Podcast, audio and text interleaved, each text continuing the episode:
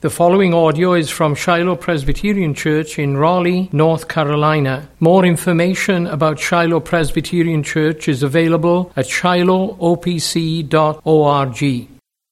You may be seated. And I did that on purpose. We have a uh, longer reading uh, this evening as we uh, study a portion of the first chapter of the Gospel of Mark together. Our sermon text is going to be uh, verses 21 uh, through 28. Uh, but for the sake of context, we're going to read from the beginning of the book, the Gospel of Matt, or the Gospel of Mark, rather. The beginning of the Gospel of Jesus Christ, the Son of God. As it is written in Isaiah the prophet. Behold, I send my messenger before your face, who will prepare your way. The voice of one crying in the wilderness, Prepare the way of the Lord, make his path straight. John appeared, baptizing in the wilderness and proclaiming a baptism of repentance for the forgiveness of sins. And all the country of Judah and, of, and all of Jerusalem were going out to him and being baptized by him in the river Jordan, confessing their sins.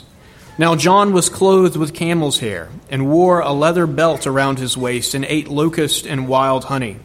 And he preached, saying, After me comes one who is mightier than I, the straps of whose sandals I am not worthy to stoop down and untie.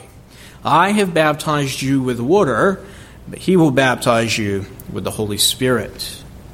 In those days, Jesus came from Nazareth of Galilee, and was baptized by John in the Jordan.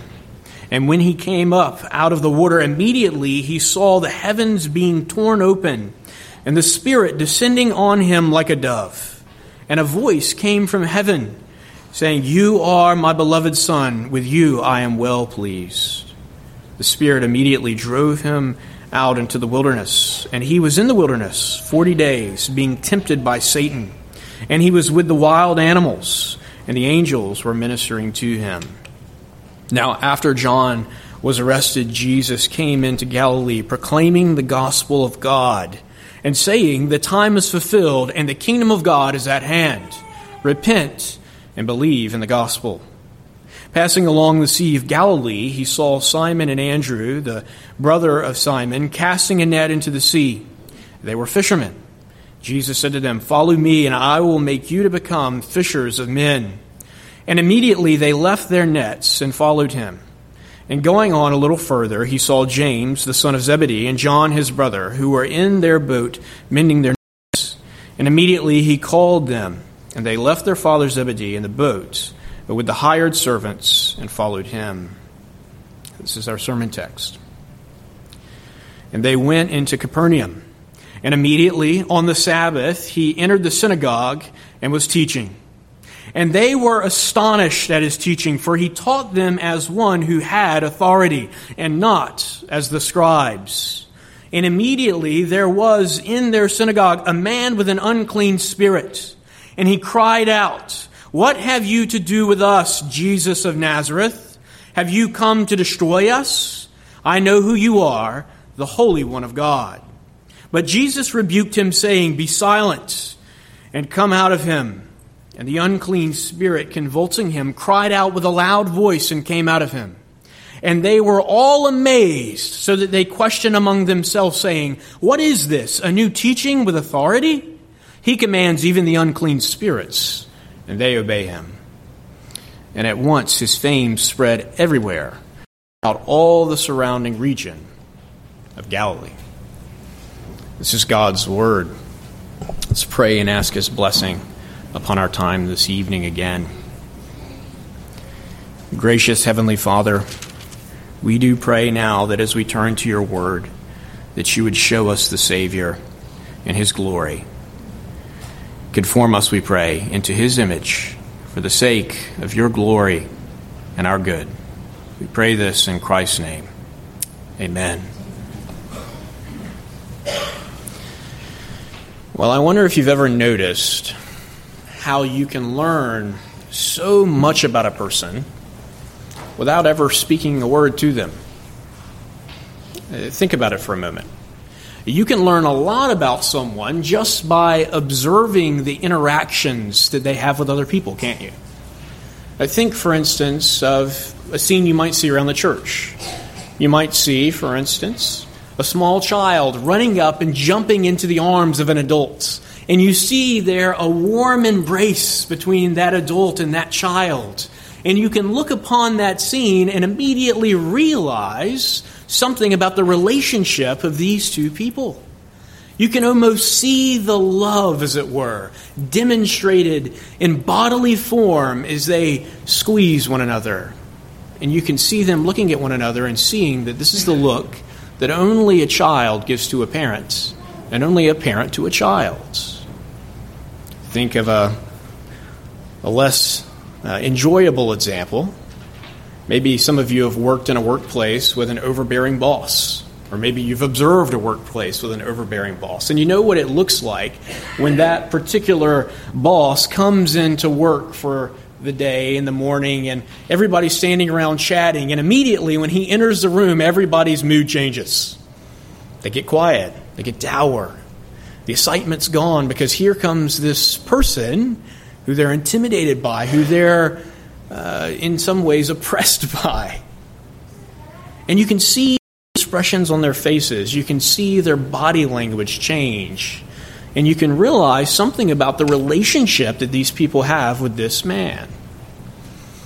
Well, this is just a common part of our experience. We see this kind of thing happen to all the time. We learn about people all the, all the time through watching the interactions they have with others. And as we come to the Gospel of Mark this evening and we examine the particular portion of the Gospel that we're looking at, what's interesting about it is that we hardly see Jesus saying anything. And actually, we see very little, propositionally speaking, told to us about Jesus. You see, what Mark presents us with here is not information about Jesus so much as it is observations of reactions to Jesus. Did you notice that? Jesus speaks a grand total of seven words in this passage, and yet we learn an enormous amount about him. And it's not because Mark tells us, really, is it? Because he shows us. You see, we see three reactions to Jesus' teaching here in this passage we see immediately in verses 21 and 22 the reaction of the people in the synagogue. Well, what do they do? Well, when Jesus begins to teach them, they are amazed. They're astounded at the nature of Jesus' teaching. And then, as the text continues, we're confronted in verses 23 and 24 with a very different kind of reaction, aren't we? We don't see a reaction of amazement on the part of the people. We see a reaction of what we could probably call dread and terror on the part of the demon. And then, last of all, we see another reaction on the part of the people in verses 25 and 28 to Jesus' exorcism of the demon. This time they react also in amazement, but they react in amazement not so much at the nature of Jesus' teaching, but of the power of Jesus' words. And what the text is trying to teach us here, as we observe, we read the text, is it's trying to teach us about the authoritative nature of Jesus. You note that authority shows up both in verse 22 and in verse 27. It couches, as it were, the text, it encloses it, marks it out as an important concept for us, Mark does here. But what Mark is seeking to tell us is he's seeking to tell us about Jesus' messianic authority. And the way he does that is by showing us these reactions to the preaching of Jesus Christ. In other words, what he's seeking to do for us is he's seeking to do for us what Jesus did for these people there that day. He's seeking to cause us to consider the reality that as we witness Jesus' ministry here, we must, as these people did, reckon with the messianic authority of Jesus Christ displayed before us. Displayed before us in the nature of his teaching, in the significance of his appearance, and in the power of his words. And that's what, God willing, we're going to do this evening. We're going to look first in verses 21 and 22 at the nature of Jesus' teaching. Then we're going to move on in verses 23 and 24 to see the significance of Jesus' appearance. And then last of all, we're going to examine the verses 25 through 28 and see the power of Jesus' words. Now look with me then, if you will, as we begin to consider the text at verse 21. We'll read it again here. He says, And they went into Capernaum, and immediately on the Sabbath, he entered the synagogue and was teaching. And they were astonished at his teaching, for he taught them as one who had authority, not as the scribes. So the passage opens with Jesus coming into the city of Capernaum. Now, the city of Capernaum, if you're not familiar, is going to be something like the ministry headquarters for Jesus in the Gospel of Mark, eh, or at least for the first portion of the Gospel of Mark. He's going to do a lot of ministry out of Capernaum. And here we see him coming in for the first time. And as he enters Capernaum, he immediately, there's Mark's favorite word, goes into the synagogue and begins to teach. It's interesting there that he's welcomed, it seems, into the synagogue. Uh, most likely, Jesus has already uh, been recognized by the people in this synagogue as a teacher. We know he's began his ministry back in verses 14 and 15. And in that day, if a recognized teacher came to town, he was invited often to speak in the synagogue, the local synagogue, and was free really to teach whatever he will. Sometimes scholars refer to this as the freedom of the synagogue. And here it seems that Jesus takes advantage of this freedom. They welcome him in, and he begins to teach. It seems that they got a bit more than they were asking for, doesn't it? Because in verse 22, they are astounded at his teaching. That's interesting. They're astounded at his teaching. Why? Why are they astounded at his teaching?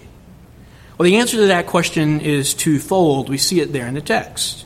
First, he taught them as one who had authority, positively. And then, second, negatively, he didn't teach them as the scribes taught. Which might raise the question in our mind well, how do the scribes teach? It's a good question, really. It's interesting. The, the commentators spend a decent amount of time on it, and I think it's worthwhile telling you a little bit about scribal teaching in this day scribal teaching in this day would have been similar to if I was to step into this pulpit this evening and to begin to read to you just large sections of commentaries I had studied throughout the week.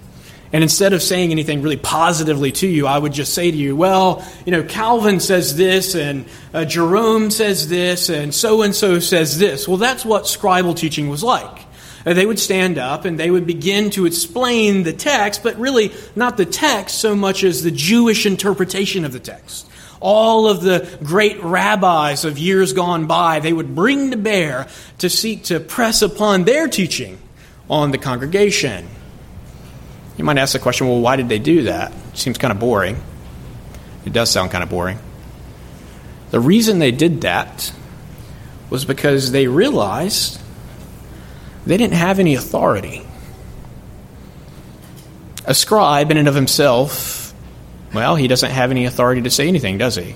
He's just a scribe. He's just a guy who studies stuff. To have any authority, he has to try to find it from outside of himself.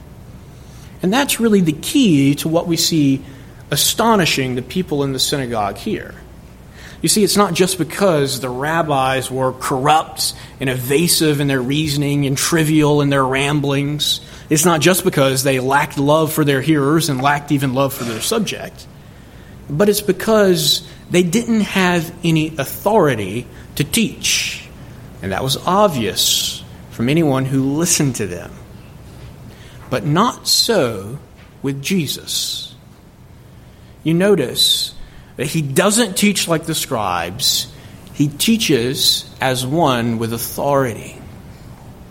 This is key. This is key to understanding the passage.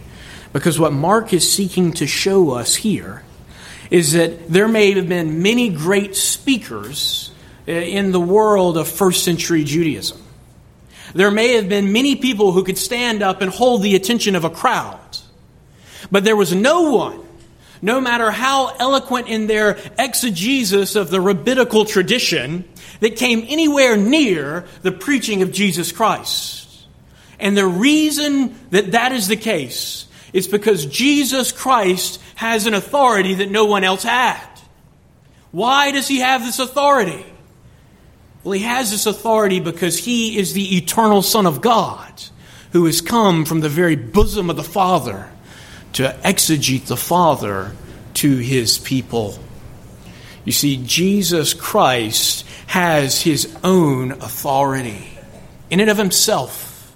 He doesn't have to go and consult the commentators when he explains the Old Testament. He can tell you what it says because it's his word. He has no need of assistance in exegesis. He is the authority and he speaks as one with authority. And you can see it in the, in the writing of Mark just written on these people's faces, can't you? They were absolutely astonished at this man's teaching. Now, we've seen their reaction uh, to the authority of Jesus Christ. And it might be a good opportunity for us to take a moment and ask the question to ourselves, and I'll ask the question to you What do you do when you're confronted with the authority of Jesus' teaching? Uh, these people are a little bit befuddled. Uh, we're going to see that, and their befuddlement is going to increase. But we know who Jesus is, we know what authority he comes with. And so the question that I have for you this evening is how do you respond to the authoritative teaching of Jesus Christ?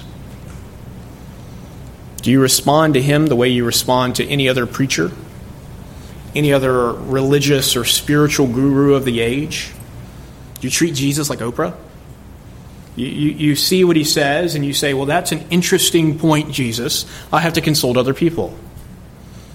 Or do you recognize him as the only authoritative source of truth? Do you recognize his word as the only authoritative source of truth? That's easy to say, can be a little more difficult to do, especially in our age, can You recognize the authority of Jesus, you recognize the authority of His Word. People are going to say some nasty things about you, aren't they? They might say that you're regressive. They might say that you're homophobic. Perhaps they'll even say you're a misogynist. There's all kinds of mud that's going to get slung on you if you respect the authority of Jesus' teaching. But nonetheless, as we're going to see, we must respect, indeed, we must heed this one's authority. As the text continues, though, we see another reaction to the teaching of Jesus, don't we? As we read from verse 23 And immediately there was in their synagogue a man with an unclean spirit, and he cried out, What have you to do with us, Jesus of Nazareth? Have you come to destroy us? I know who you are, the Holy One of God. Now imagine the scene for me, will you? Uh, you, can, you can see these uh, Jewish people gathered together in the synagogue, and we've, we've already noted that they probably got a little more than they were expecting on that particular Sabbath morning. So at this point, they are astounded. You can imagine them there with their mouths gaping open, looking at Jesus, thinking to themselves, Who is this guy who teaches like this? But imagine in the midst of that crowd the face of that demon possessed man. Imagine as he stands there or sits there in the midst of these confused people, what this unclean spirit must have been thinking. Because you see, as Jesus preaches, this unclean spirit knows something. He knows something that all of the people around him don't know. And you can, you can almost see the look on his face. You can see the paleness coming over him as his blood is running out of his face. You can, you can see the hair standing up on the back of this unclean spirit's neck. You can imagine what he must have been thinking as he finds himself on this random Sabbath morning in the midst of this congregation confronted with the Holy One of God. He knows who he is. And his reaction is absolute terror, isn't it? He cries out. And the crying of this demon possessed man, this unclean spirit, is instructive, isn't it? Look at what he says. You ask him, What have you to do with us, Jesus of Nazareth? Then he asks an interesting question Have you come to destroy us? And he goes on to identify him. I know who you are, the Holy One of God.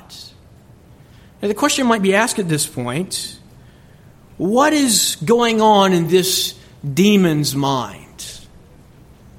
You see, as he looks upon the Savior, this demon, realizing who Christ is, correctly identifies him as the king of God's kingdom.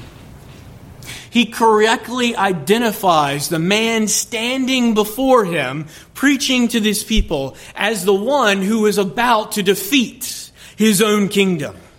As he looks upon Jesus, he sees clearly what nobody else sees, which is the imminent defeat, the imminent destruction of the kingdom of darkness. And he reacts accordingly, doesn't he? He reacts in terror. He calls him here the Holy One of God. That is an interesting phrase. It's an interesting phrase. You might be thinking in the back of your mind, why does he identify him this way?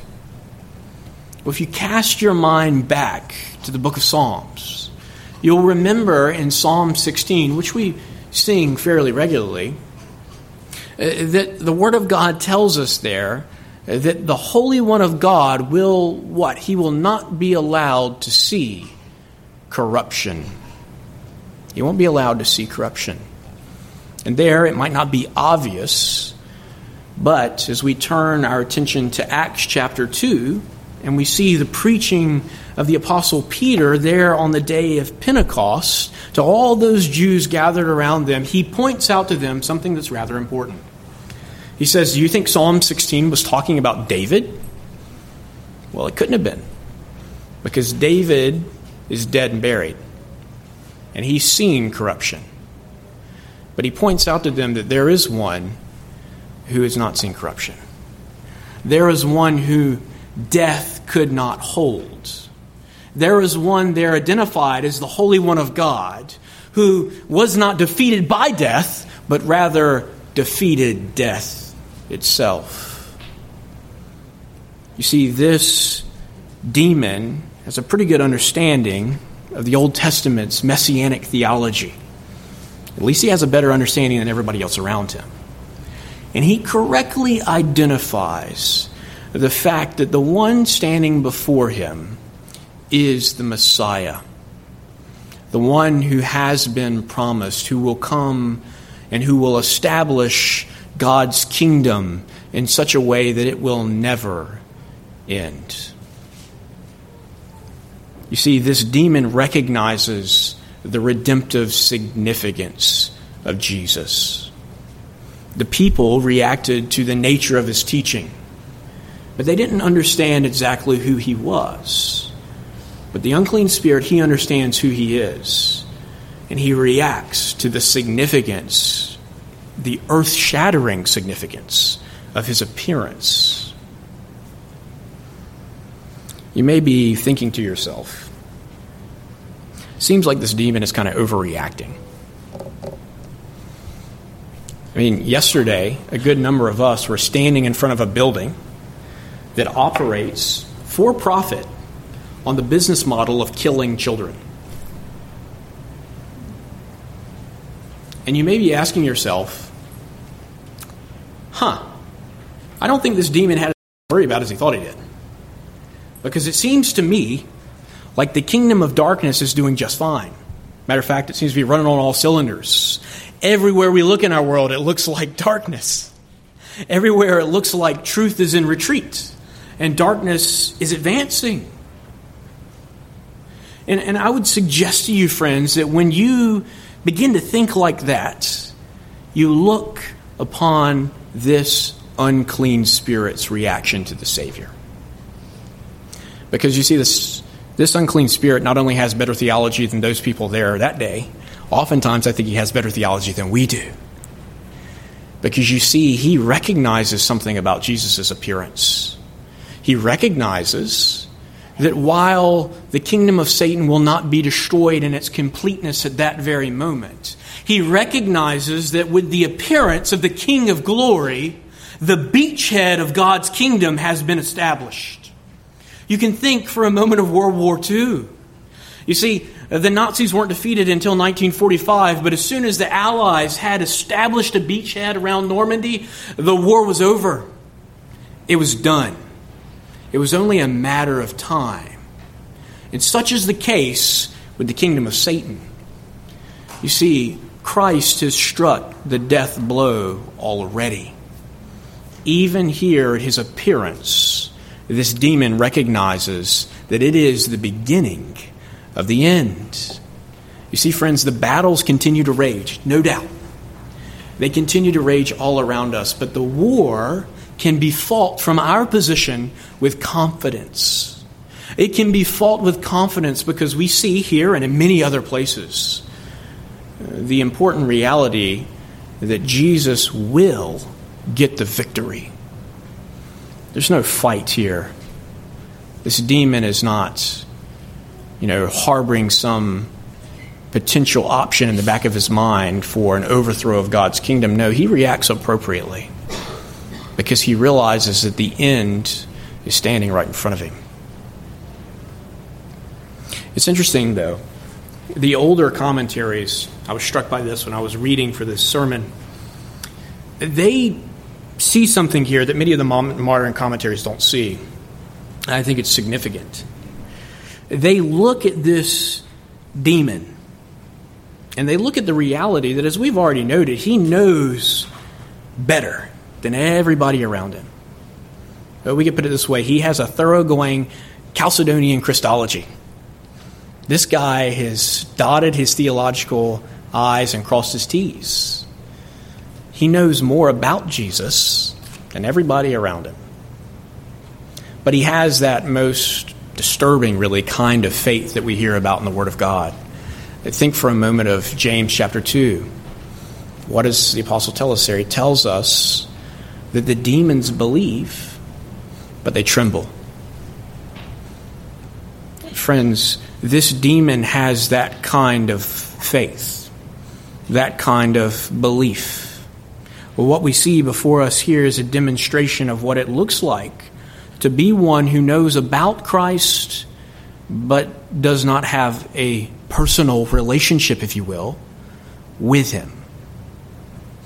Knows about Him, but he doesn't know Him in a saving way. And even now, as we observe this kind of faith, friends, we ought to examine our own hearts. But what are we trusting? Are we trusting in our knowledge about Christ? Are we putting our hope in the reality that we understand the doctrine of election or something like that, and, and, and our friends at the Methodist Church don't? Or are we putting our hope in Christ? It's a question that we should all ask when we encounter passages like this. But we've seen the reaction of the people, we've seen the reaction of the unclean spirit. Look with me, if you will, at the rest of this passage. But what does Jesus do? This is the only dialogue we get from Jesus here in verse 25. But Jesus rebuked him, saying, Be silent and come out of him. And the unclean spirit, convulsing him, cried out with a loud voice It came out of him. And they were all amazed, so that they questioned among themselves, saying, What is this? A new teaching with authority? He commands even the unclean spirits and they obey him. So we've seen one reaction, the reaction of the people the first time. We've seen another reaction, the reaction of the demon. And now we see yet another reaction of the people. And this time, the people react in amazement at the authority of Jesus, demonstrated how? Demonstrated in his power. Demonstrated in the reality that when Jesus tells this demon to leave this man, there is no argument. You see, Jesus says jump, and this unclearing spirit says how high. He has no means to resist Christ. It's interesting, this era of history, there were many stories about exorcisms. Many stories about exorcisms, but most of these stories went something like this An exorcist would meet an unclean spirit, a demon, whatever happened to be the foe in this particular story, and he would immediately go about trying to exorcise the demon. And oftentimes there would be something of a spiritual scuffle involved. You know, the demon would say one thing, the exorcist would say another thing, and he would kind of rummage around until he got just the right incantation or he got just the right combination of things to eventually exorcise the demon. And this passage stands in stark contrast to all of those kinds of stories. You see, there's no scuffle here, it's immediate. Jesus says, Leave, and he says, Okay. The authority of Jesus demonstrated in the power of his word. But there's another thing going on here, I think, in the text. And if you uh, would allow me, I invite you to step back with me for just a moment and consider uh, what's going on here at a higher level.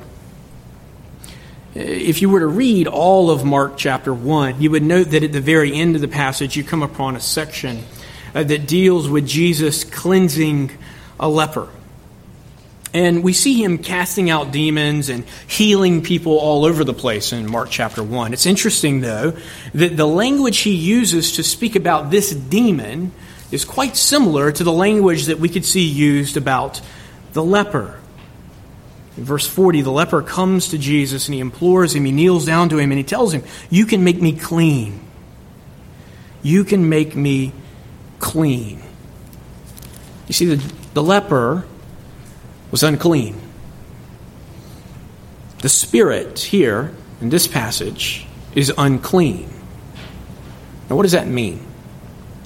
Well, we're familiar with the Old Testament Levitical law, right? We're familiar with the idea of uncleanness from the Old Testament.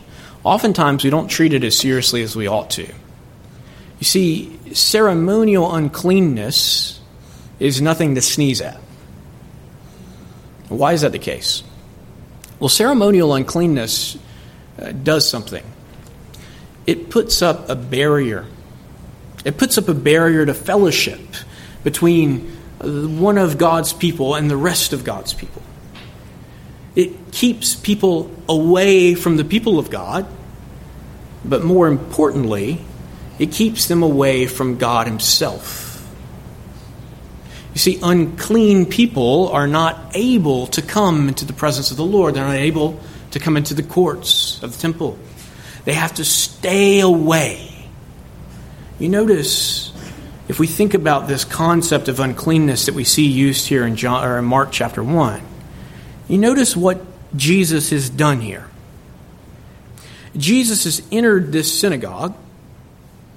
He has exposed a secret uncleanness, hasn't he? I don't think anybody in the synagogue realized that Jimmy sitting on row four was demon possessed, right? That's probably unlikely. They wouldn't have seen that until Jesus came in, but Jesus exposes the uncleanness in the midst of these people. And what does he do? Well, just like he cleanses the leper and he makes him clean. So he cleanses this congregation, doesn't he?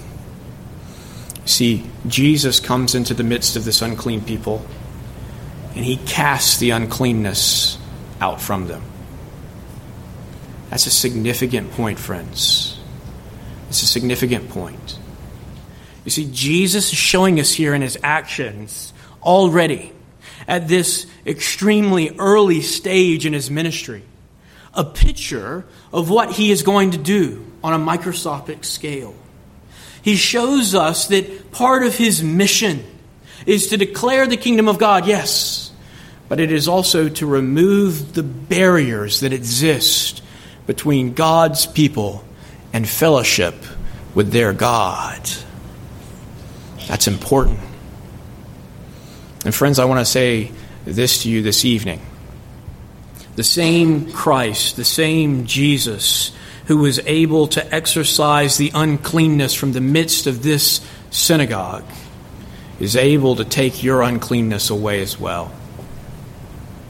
The Savior that was able to cast this powerful demonic force out in the blink of an eye is able to take away your sin and is able to restore fellowship between you and your Creator. I would invite you, friends, if you do not know the Lord Jesus Christ, if you have not reached out to Him, taken a hold of Him, received Him by faith, and you're not at this moment resting upon Him for your cleanness, for your salvation, for your fellowship with our glorious triune God, friends, the offer stands today.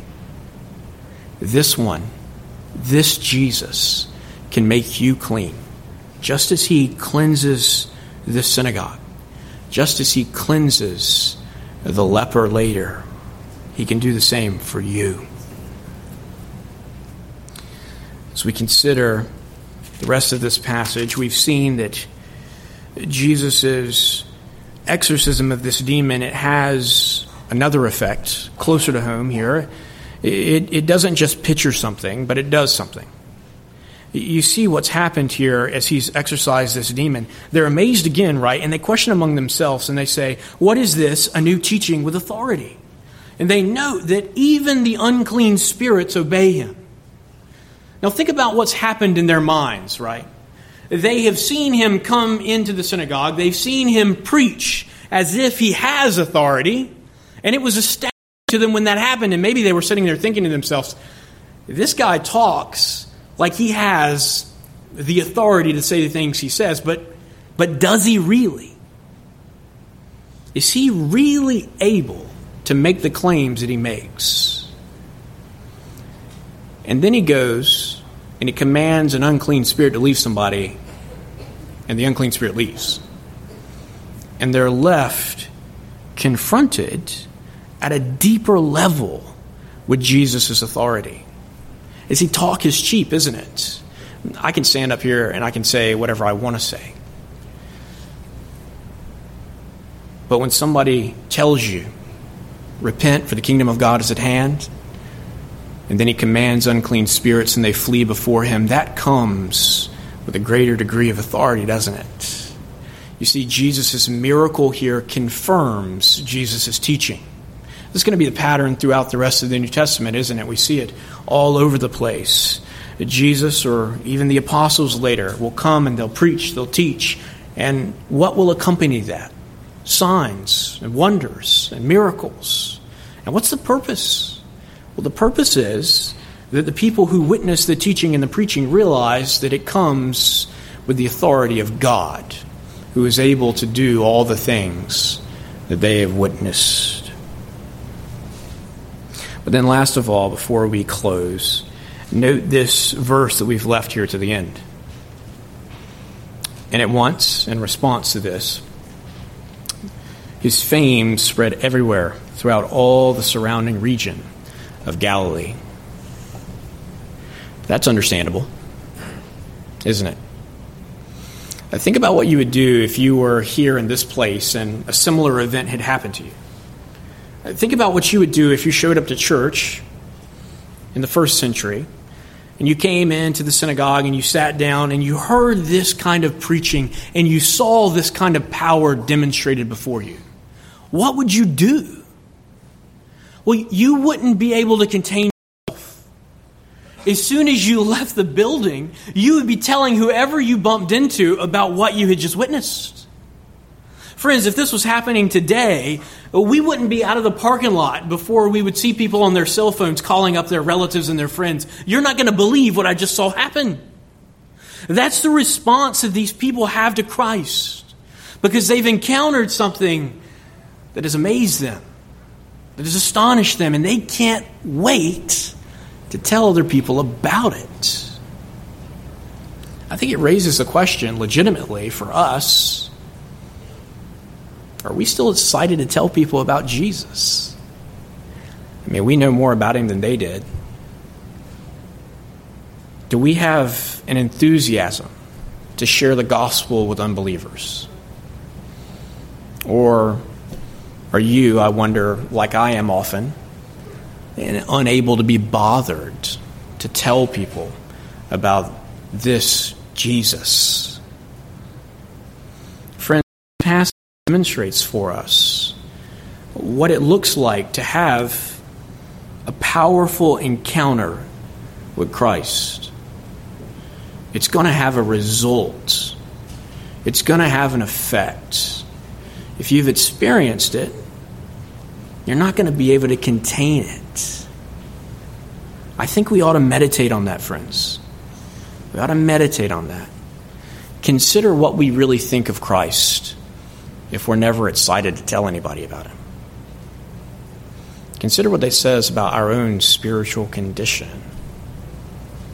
And encourage one another. Encourage yourselves to seek to cultivate this kind of excitement, this kind of feeling, this kind of response to who Jesus is and to what he does.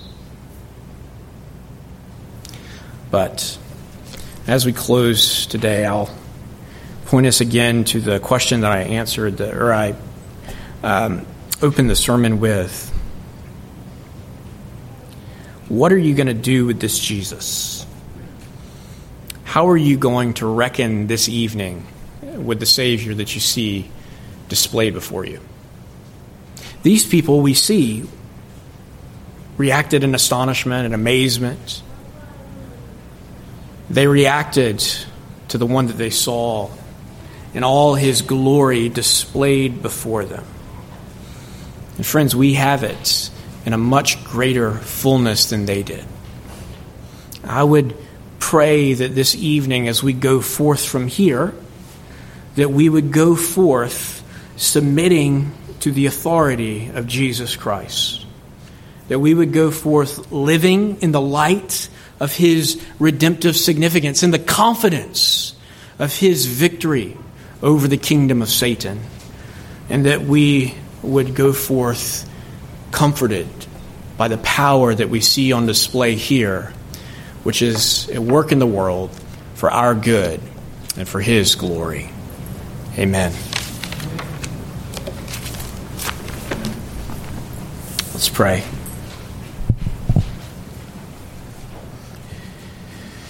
Gracious Heavenly Father, we pray, O Lord, that as we reflect upon the person and the work of our Savior, that we would be animated by the picture that Mark has painted for us, that we would know Him deeper, that we would love Him in a stronger way, that we would take confidence that if you and your Son and your Spirit are for us, who indeed can be against us?